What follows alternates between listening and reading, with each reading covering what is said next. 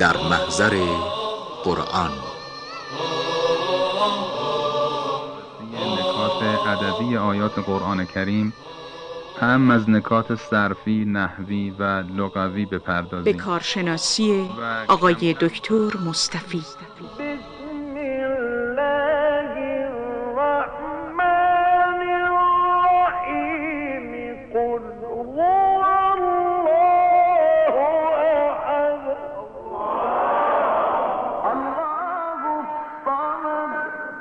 يلد ولم يولد. ولم يكن له كفوا أحد. بسم الله الرحمن الرحیم.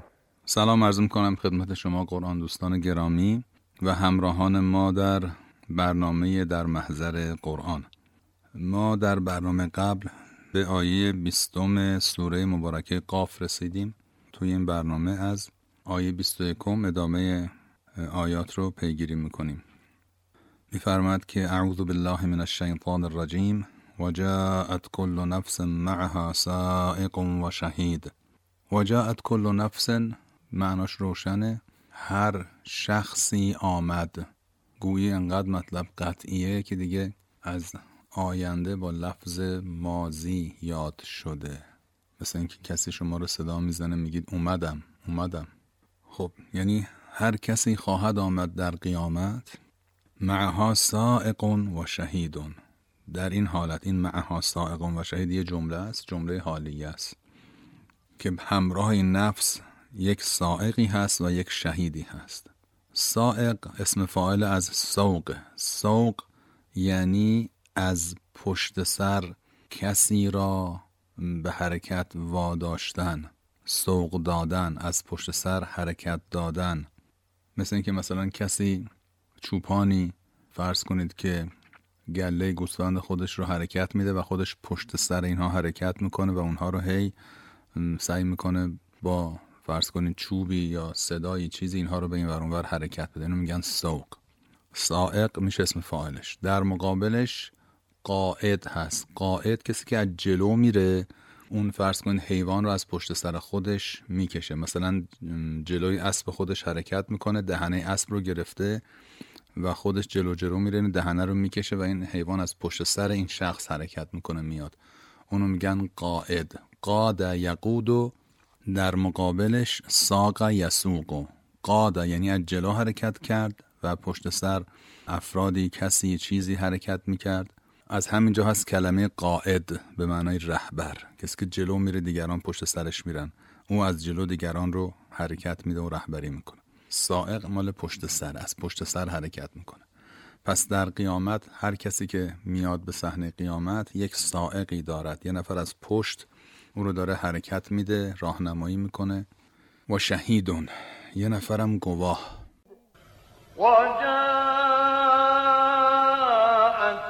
كل نفس معها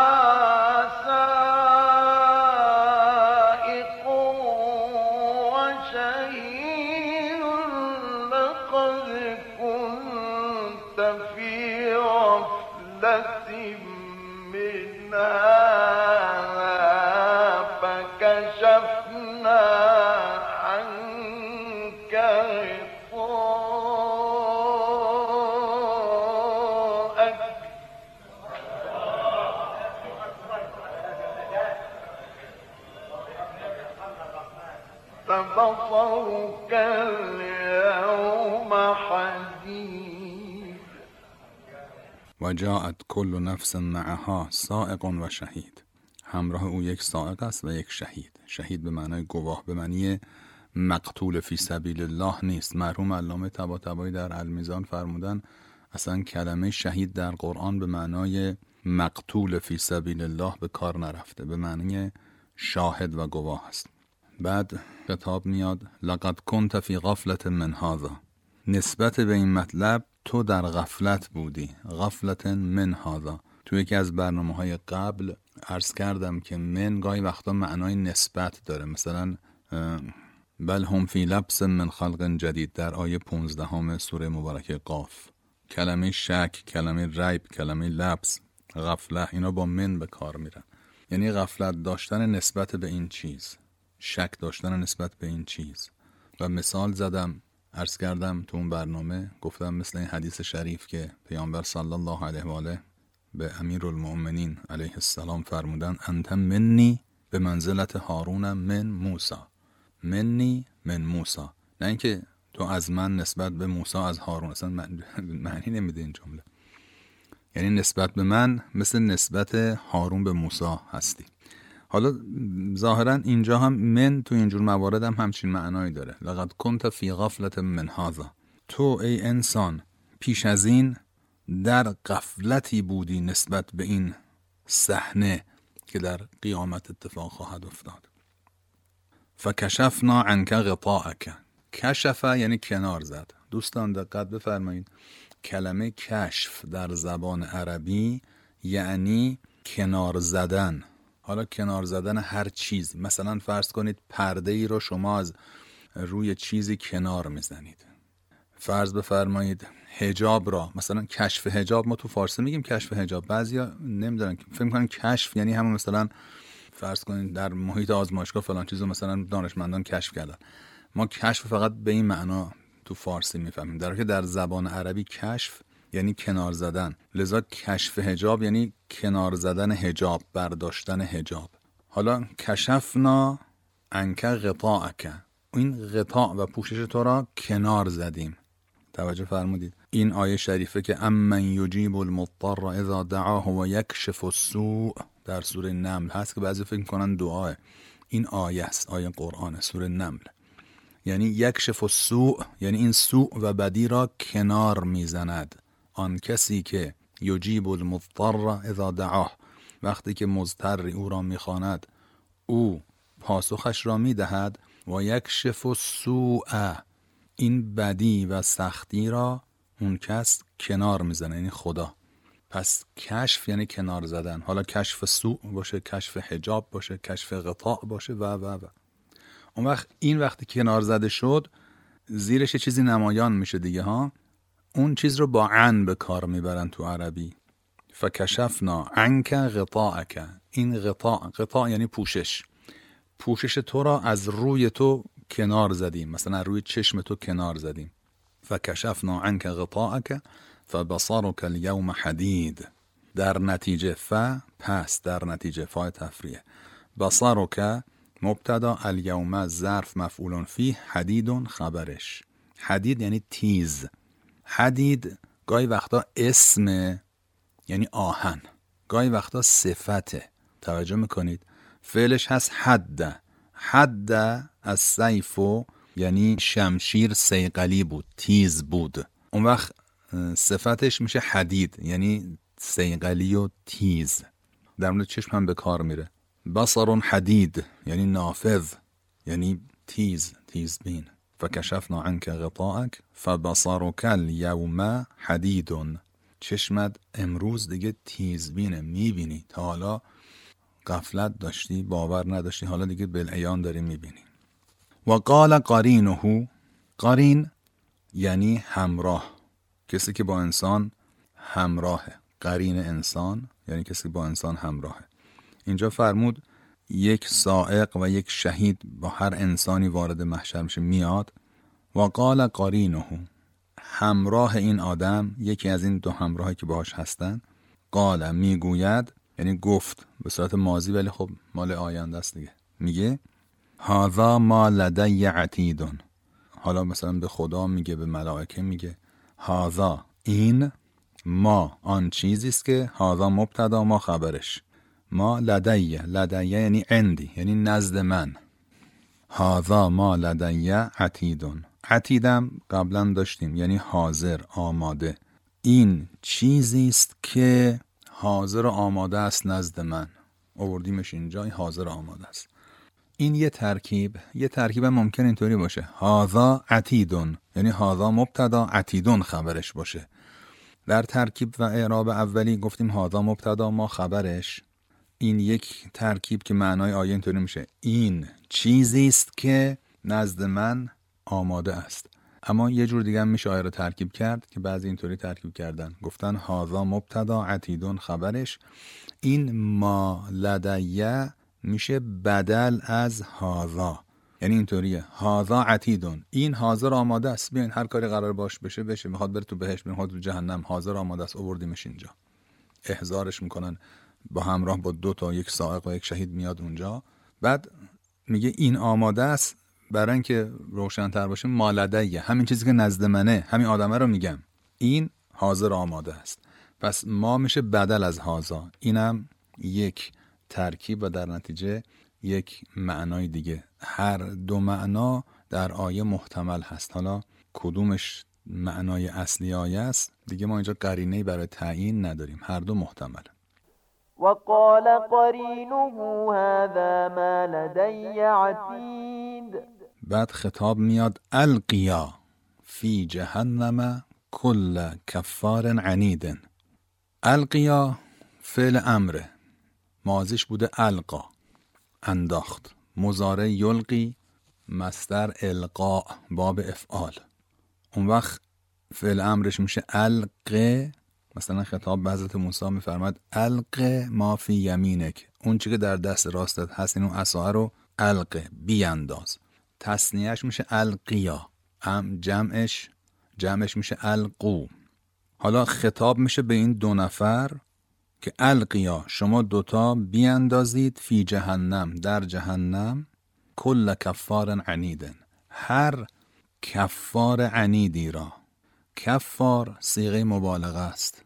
یا از کفر یا از کفران. اگه از کفر باشه یعنی بسیار کافر و به ایمان اگه سیغه مبالغه از کفران باشه یعنی بسیار ناسپاس. عنید یعنی گردن کشی که از حد و مرز پا فراتر گذاشته. عند الرجل جاوز الحد والقصد. عنید این اون کسی که پا از حد خودش فراتر گذاشته. العنید والعاند المتجبر الذي يميل عن الحق و یرده مع العلم بهی یک جور معاندم هست انادم داره. ما تو فارسی اناد رو فقط به همین معنای لجبازی کردن معنا می‌کنیم. در حالی که عنید اصلش به معنی پا از حد فراتر گذارنده هست. اون کسی که عنده و پا را از حد خودش فراتر گذاشته و طبیعتا خب حقو که می‌بینه زیر بار نمیره. این مفهوم, مفهوم عنید هست. صفت بعدی در آیه 25 مناع للخیر معتد مریب. صفت دیگر این آدم این است مناع للخیر. مناع للخیر یعنی کسی که خیر را دریغ می کند یعنی از دیگران دریغ می‌کنه نمیده. دقت کنید بعضی فکر می‌کنن مناع للخیر یعنی کسی که جلوی خیر رو می‌گیره. حالا که اینطور نیست. فعل منعه سه تا معنا داره. سه تا کاربرد داره.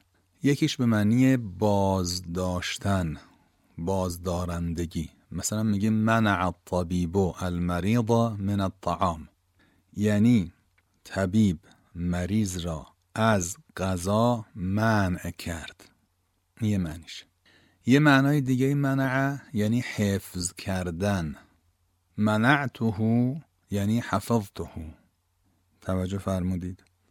مثلا در سوره مبارکه هم بیا میفرماد ام لهم آلهتون تمنعهم.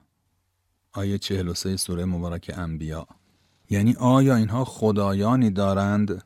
که آنها را حفظ می کنند به دادشون می‌رسن نه اینکه مانعشون میشن جلوشون رو می‌گیرن. معنی منفی نداره معنی مثبت داره. پس این معنای دوم. معنای سوم یعنی دریغ کردن.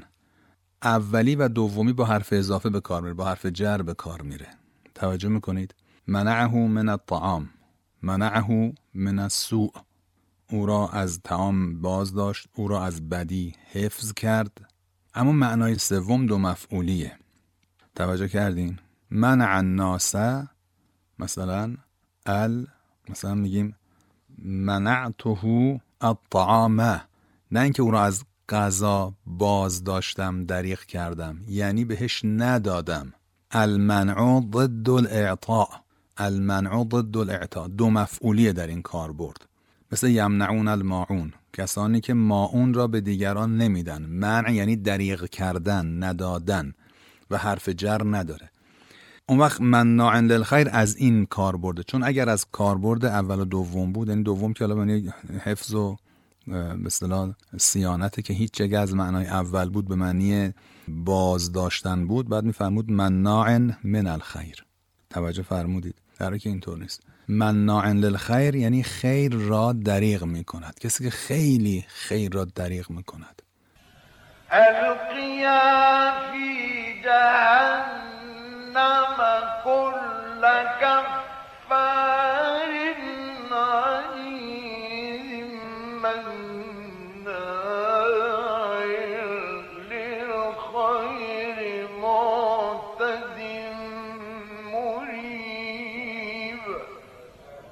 خیلی از دیگران خیر را دریغ می کند بخیله. به قول خودمون ناخون خشکه. چیزی ازش به دیگران نمی‌رسه. پس من نان للخیر رو عنایت فرمودید. ما آیه 25 بودیم. در واقع در وسط آیه 25 دیگه وقتمون تمام شد. معتدل مریب و انشالله من تو برنامه بعدی خدمتتون معناشو عرض می‌کنم. تا برنامه بعدی همه شما عزیزان رو به خدای بزرگ میسپارم. خدا نگهدار. هذا القرآن يوحدنا لطريق الخير يوجهنا. الله تعالى أنزله ورسول الله معلمنا. ورسول الله معلمنا. هذا القرآن يوحدنا لطريق الخير يوجهنا. الله تعالى أنزله ورسول الله معلمنا. ورسول الله معلمنا. هذا القرآن هو الهادي لأوائلنا وأواخرنا. يدعو للعلم وللعمل. لا شيء سواه يهذبنا هذا القرآن هو الهادي لأوائلنا وأواخرنا. يدعو للعلم وللعمل لا شيء سواه يهذبنا كتاب الله. لا شيء سواه يهذبنا العمل به.